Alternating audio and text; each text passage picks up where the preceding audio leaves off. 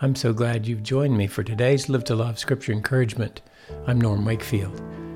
This is John chapter 18, verse 3. Judas, then, having received the Roman cohort and officers from the chief priests and the Pharisees, came there with lanterns and torches and weapons. This verse describes some of the events referred to in Acts 4:27. From a God-centered, faith-informed perspective, God was gathering this crowd against his son. Judas, the Roman soldiers, and Jewish officials were needed for the love of God to be displayed in its glory.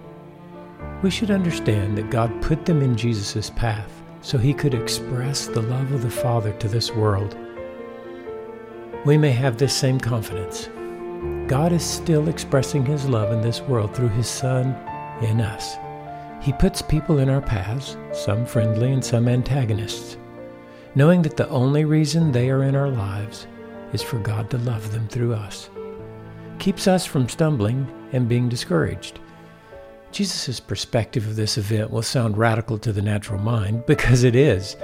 He received them as from his Father, so he could do the will of his Father for his glory. He knew these things were to occur so God's love could be defined, experienced, and expressed, not only in and through him, but in and through every one of his disciples throughout the remaining history of mankind. So it is with us today. God is gathering people all over the world to put them in the path of the Son of His love, who lives in millions of His own throughout the world. With this understanding, I invite you to pray what I call a live to love prayer. Father in heaven, thank you for another day of life to live to know and love you, and live to love with Jesus.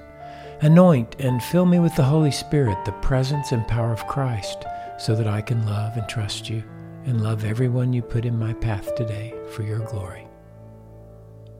I hope you'll make this prayer a part of your daily devotions with the Lord. If you do, you'll have the same attitude that was in Christ Jesus as he walked into the Garden of Gethsemane humble, trusting, expectant, fearless, purposeful, and loving. That light shines like the sun in the darkness.